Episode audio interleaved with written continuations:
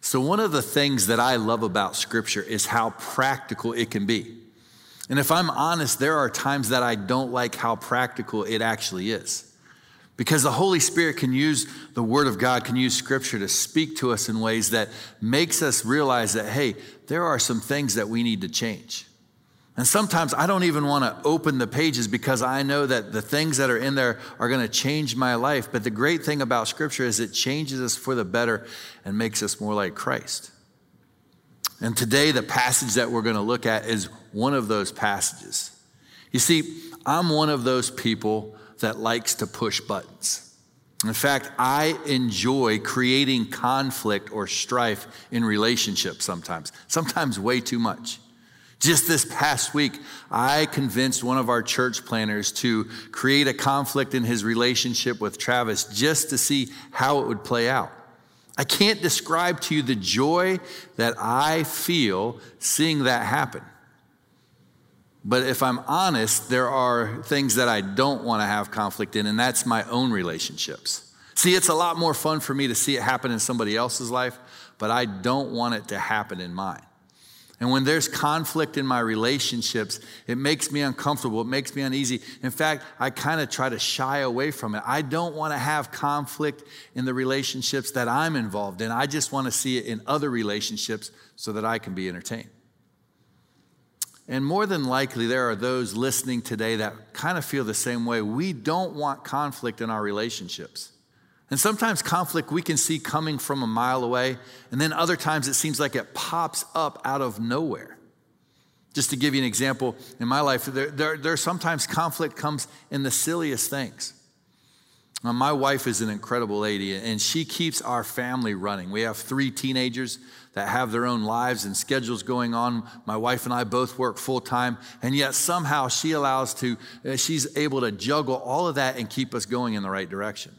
Very rarely does anything ever fall through the cracks. And so, in order to help her, one of the things that I do is I do a majority of the laundry.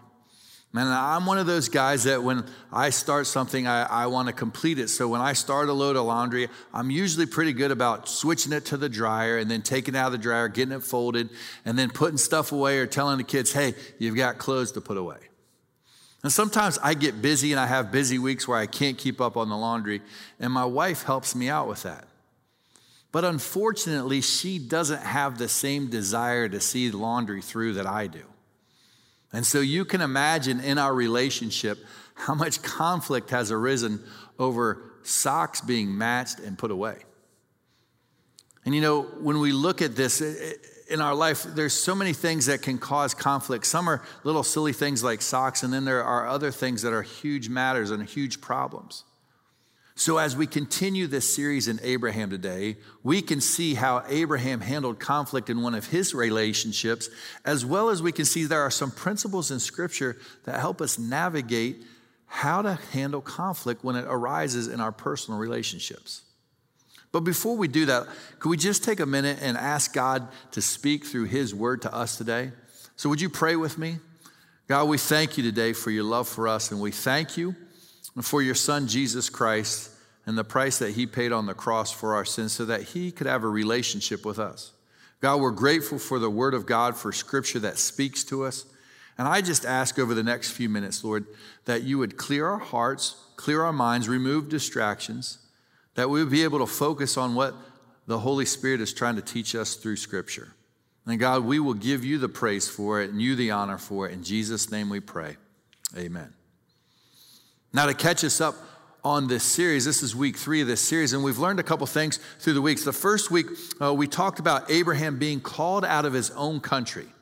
God comes to him and says, Abraham, I want you to follow me. And Abraham wasn't sure where he was going, but he obeyed that call of God in his life. And basically, we learned that trusting in Christ is the ultimate line of defense when there's a lack of confidence.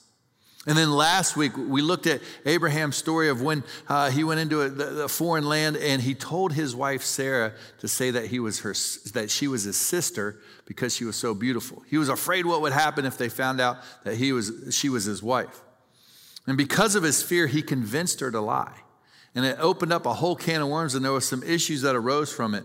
And we learned that fear can reduce our faith and confidence in the Lord.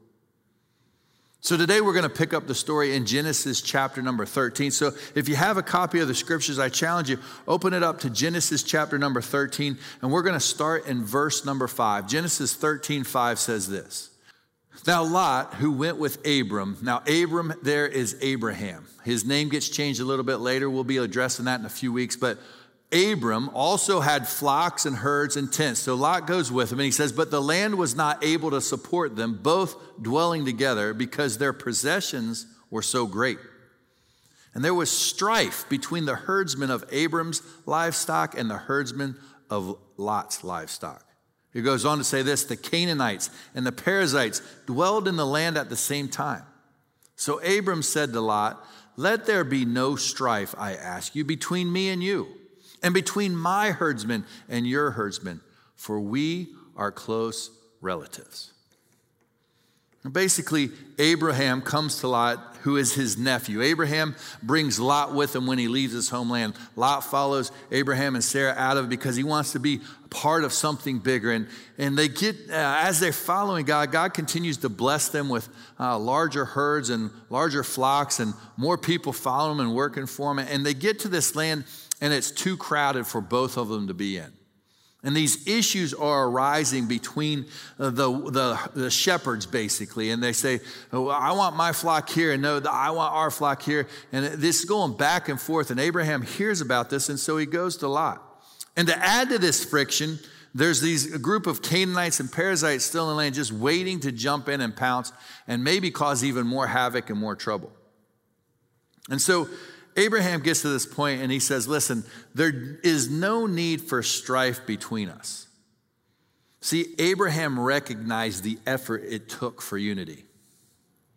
Unity is so hard to have in anything these days. We live in a culture that it's an all or nothing idea, it's an either or. It's very hard to be on both sides to try to find common ground with anybody because we're struggling to have unity. There's so much strife in our life. And, and sometimes, as followers of Christ, we forget that He's called us to live in unity. In fact, in the New Testament, there was an apostle by the name of Paul who wrote the church of Ephesus. In Ephesians chapter 4 and verse 3, he said, Be eager to keep the unity of the Spirit in the bond of peace. We are challenged as followers of Christ to look for unity. Where are we at today? Is that something we strive for? Are we eager to keep the unity? Or are we looking for every chance possible to create division and conflict? We need to recognize that it takes effort to have unity. In that same verse that Abraham came to Lot and said, Hey, listen, there's no reason for this strife. Abraham reminds Lot of something as well. He says, Listen, we're close relatives. Lot wasn't just a relative of Abraham's, he was a close relative. It was his nephew. And in that moment, I think Abraham was reminded of the value of the relationship. His relationship with Lot was more important to him than having a place for his sheep to graze or having a place for as many herds to hang out. No, he wanted that relationship with Lot to be where it should be. He valued that relationship. One of the things that I've learned here at Miles City, even before I was on staff, was um, we value relationship. It's important to us. If you come to our Plymouth location, in our front warehouse, we have the five virtues hanging on the wall.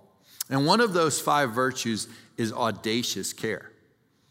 And in that phrase, we, we describe what audacious care is. And at the end of our description, we, we put this statement. We say, We believe that an imaginary conversation with someone deserves a real conversation. When we're having those imaginary conversations in our head, those conversations that happen when we're alone, maybe when we're trying to fall asleep, or maybe when we're out exercising, or maybe when we're spending time driving to work in our car, those imaginary conversations we have deserve a real conversation. In fact, around here, we call them a 10% conversation. We're willing to have those 90% of conversations, but those 10% deserve a real conversation as well. And when I came on staff, I learned that this was a priority. This wasn't just a saying that we hung on the wall, but this is something that we practice. When we have one on ones with staff, we always ask, hey, are there any 10% conversations that we need to have? because we want to value what audacious care looks like. We want to um, model that in our life because we care about, we value relationship. And as a follower of Christ, we need to value relationship. We need to understand that, listen, this relationship is important, important enough for me to be a little bit uncomfortable, important enough for me to feel a little um, uneasy about having this conversation, but I care so much about you and I care so much about our relationship that, hey, we're gonna address this conflict head on. Abraham has this conversation with Lot. But as the conversation is going, look what he says in verse number nine of Genesis chapter 13. He says this Is, this, is not the whole land before you? Please separate from me. If you will go to the left, then I'll go to the right. Or if you will take the right, then I will go to the left. Lot lifted up his eyes and looked at all the valley of the Jordan, that it was well watered everywhere, like the garden of the Lord like the land of Egypt as you go to Zoar. This was before the Lord destroyed Sodom and Gomorrah. Then Lot chose for himself the entire valley of the Jordan and journeyed east. And the two of them separated from each other. What a great lesson that we learn from Abraham in this passage. He didn't come into this conversation with guns blazing. He didn't come in and say, Listen, Lot, you're my nephew. I brought you along. You have me to thank for where we're at. And so you're going to need to find a new place. I'm going to choose where I want to go, and you need to split. That wasn't Abraham's thing at all. In fact, he comes in there and he says, Listen, look around, look at all the land. Look at all this land that we have. And I think he's reminding Lot of what God had promised them. And he's diffusing, he's taking the temperature down on this conversation so that it doesn't start out heated. He's like trying to calm down and say, listen, we need to be reminded of what God's done for us and reminded of the blessings and the promises that he's given us. You know, as followers of Christ, I think one of the things that we can do in our conversations many times is to spend a little time in prayer, thanking God for unity and thanking Him for the blessings that He's given us. We can lower that temperature. But he takes it a step further. Abraham doesn't just lower the temperature, he also says to Lot, listen, you pick first. If you want to go to the right, I'll go to the left. If you want to go to the left, I'll go to the right. What he did was he set aside his rights. See, Abraham's rights didn't take priority over the relationship. Again, Abraham's more concerned with the relationship than he is with his rights. Because let's be honest, the blessings of God were promised to Abraham, not to Lot. These things that were coming this way, these way, the reason that their herds were growing and their riches were growing was not God's blessing necessarily on Lot's life, it was God's blessing on Abraham's life. But Abraham was willing to set his rights aside. His goal going into this conversation was not to win the conversation not to win the conflict, it was to restore the relationship. Paul reminds us of this in Philippians when he said in Philippians chapter 2, he said, Let nothing be done out of strife or conceit, but in humility. Let each esteem the other better than themselves. Let each of you look not only to your own interest, but also to the interest of others. See, this is one of those passages that I don't like reading because many times I'm a selfish person. And what scripture is challenging us through this story with Abraham and Lot, through this passage that Paul wrote in Ephesians, it's challenging us to, in humility, set our rights aside. It's not about us, it's not about what we want. We want to set our, our, our wants and our desires and our rights aside and say, listen, I want what's best for this relationship. And when we allow humility to reign supreme in our life and set our rights aside, it's amazing what conflicts can be resolved and even what conflicts can be avoided. I'm reminded of what Jesus Christ did for us on the cross and what scripture teaches us about how he set his rights aside and he humbled himself and became a man. And he did all that so that he could pay the price, the penalty for our sin so that he could have a relationship with us because he valued the relationship over what was right. It wasn't right for him to have to do that. He didn't deserve to die on that cross, but he did that. And it's only through the humility of Christ that we can have any chance to show humility in our relationships. But you might be thinking, you don't understand what they did. You don't understand that they're at fault. I'm not the one at fault here. They're the ones that wrong me. And you're right, I might not understand. And, and you're right, they might be at fault. But remember the goal. The goal is the restoration of relationship, not winning the conflict. The goal isn't about being right, it's about making it right. Abraham set aside his rights. Jesus set aside his rights. And the sustainability of humility is only possible through him. And don't be discouraged because I'll be honest, this humility thing is a hard lesson for me to learn. And there are many times that I look back on something I said or a way I acted, and I say, that wasn't a very humble thing. I was putting my rights before theirs at that point. I wanted to win that conversation, I wanted to win in that conflict. And don't be discouraged because Jesus understands we're going to fail at this over and over, but be encouraged that because of his humility, because of what he did, we can have this in our relationships and we can have this humility that helps restore relationships and helps squash the conflict that comes our way. The story goes on in Genesis chapter 13 and verse number 14, and it says this The Lord said to Abram, after Lot had separated from him, he said, Lift up your eyes and look from the place where you are, northward and southward and eastward and westward. For all the land that you see, I will give to you and to your offspring forever. I will make your offspring as the dust of the earth, so that if one can count the dust of the earth, your offspring also can be counted. Arise, walk through the length and the breadth of the land, for I will give it to you. So Abram moved his tent. He came and settled by the oaks of Mamre, which are at Hebron, and there he built an altar to the Lord. Here sits Abraham as Lot packs up his stuff and basically moves out. And scripture doesn't say how Abraham felt at this point, but he sees Lot move to the prime land, the well watered plains, it says, of Jordan. And he sees him taking it. And, and maybe that was selfish of Lot. Maybe it was even rude. We can't see where Lot even sought God's face to see what he thought. And maybe Abraham's sitting here and maybe he's a bit disappointed, maybe even discouraged, and maybe even defeated. And so God comes to him and he says, Listen, Abraham, lift up your eyes and take a look around. He says, Don't just look forward, but look to the east and to the west and to the south. Look everywhere. He says, Everywhere that you look will be yours. But you might be thinking, wait a minute, aren't there still Canaanites and Perizzites in the land? God's promised to make Abraham a great nation. And as far as we know, uh, scripture teaches us that there are no children in his life yet. Sarah hasn't had any kids, and his closest relative just moved out. How is this possible? Well, it's possible because nothing had changed from God's perspective.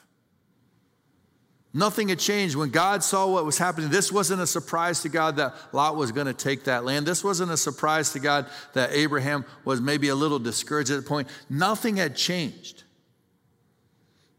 He was reminding Abraham of the immutable promise of making him a great nation. And what made Abraham great was Abraham remained grounded in the promises of God. He was reminded of how faithful God is to deliver on his promise. He was reminded of the faithfulness of God in his life.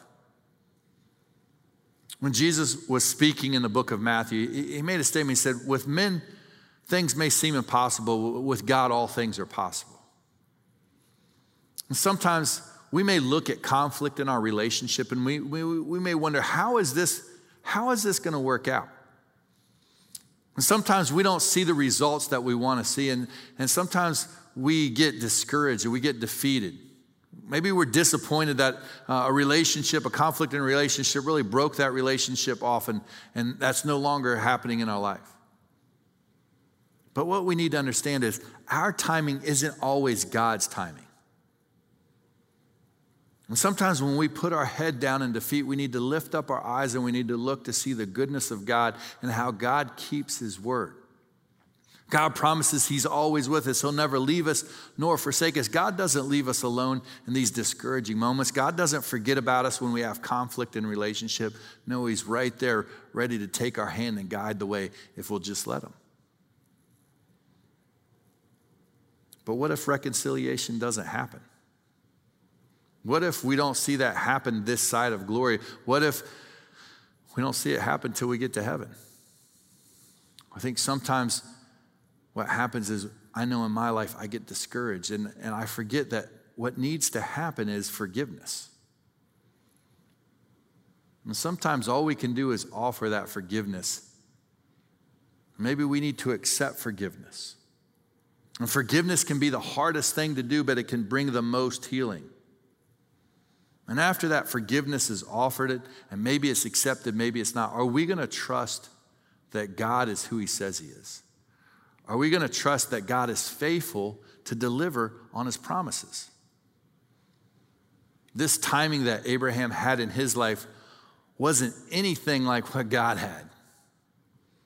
And yet, God still delivered on his promises for Abraham. The last thing that we read in verse number 18 was that Abraham went and he built an altar to the Lord. He built this altar so that he could worship God. When Jesus was preaching his most famous message, the Sermon on the, the Sermon on the Mount, he said in Matthew chapter 5 and verse 40, he said, said, We need to love our enemies and we need to pray for those that persecute us. Scripture doesn't say this, but we think that maybe when he built this altar, there was some prayer going on for Lot. There was some time spent in prayer for Lot because he understood hey, Lot is my, I value that relationship. He's my relative. I want to see it turn out well for him too. One of the things we need to remember is we don't want to underestimate the power of prayer when it comes to conflict. There's many times in my life when I've been in the midst of conflict and with somebody, I've had that imaginary conversation. And man, in that imaginary conversation, I really give them a piece of my mind. And I have this conversation back and forth. And in the midst of that, so many times I have forgotten to pray for that person. I was in Bible college with someone and he was from Maine, and so he didn't say his R's correctly. And I'm not even going to try to imitate his accent, but he would always tell me to bathe it in prayer. And then instead of calling me Barry, he would call me Bear, but he wouldn't say Bear, he would say Bear. And he would always remind me hey, when things come our way, we need to bathe it in prayer. And that's so important in our life. We need to learn to remember that God's power comes through prayer. And Abraham spent the time praying for Lot. Abraham spent the time lifting up Lot, worshiping God. And, and through this whole conflict, we can see Abraham seeking God's face and God speaking to Abraham because that was so vital in Abraham's life. And if we want to have confidence in conflict in our life, we've got to not underestimate the power of prayer. And today, I hope that your desire is to see God work through the conflict and maybe some of the relationships that you have. Maybe you sit there today listening and, and the Holy Spirit has begun to work in your heart like, hey, you've been having an imaginary conversation with this person. We want to just challenge it. Take a minute and pray for that person.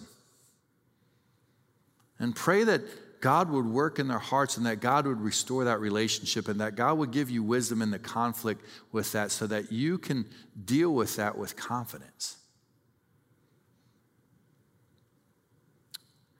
And I have to be honest, there's conflict in a relationship for a lot of us right now. In fact, all of mankind has had conflict in this relationship. And the conflict was created by the sin that we commit and the relationship is with Jesus Christ. And the great thing about Jesus was he was willing to humble himself and set aside all his rights so that he could pay the price for our sin. And that's why he came to earth to die on a cross for us. That's why he was buried for three days. And that's why he rose again. To have, to restore that relationship with us that he created us to have. We're created in the image of God, and his desire is to be in a personal relationship with us. And many listening today, they realize that that conflict could only be resolved by giving their life and putting their faith and trust in Jesus Christ. And today, if you sit there and you're listening and you're honest and you say, you know what? I feel that conflict. I feel that, that broken relationship I have with Jesus Christ because of sin. If there's never been a time that you've given your life to Christ, today can be that day. And if that's your desire, I'm just going to ask you just for a minute to pray with me and say something like this Say, Dear Lord, I know that I'm a sinner. And I thank you for sacrificing your life on the cross. I thank you for rising from the dead to have a relationship with me. And today, the best I know how, I'm putting my faith and trust in you. Thank you for the sacrifice of your life on the cross for my sins. In Jesus' name, amen.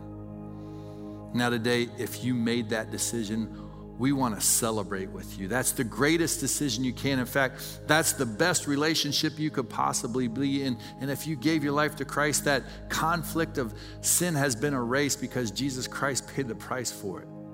And we would love to celebrate with you. If you would just take a moment and text the word Mile City to 94,000.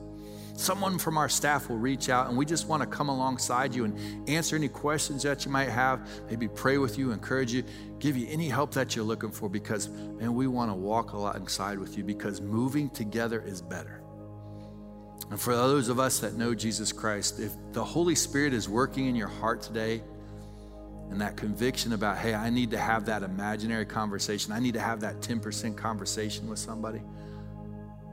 Just be encouraged that the Lord made it possible by His humility that we can be humble and set aside our rights. And He has a desire for you to restore those relationships in your life. Have the confidence to face the conflict.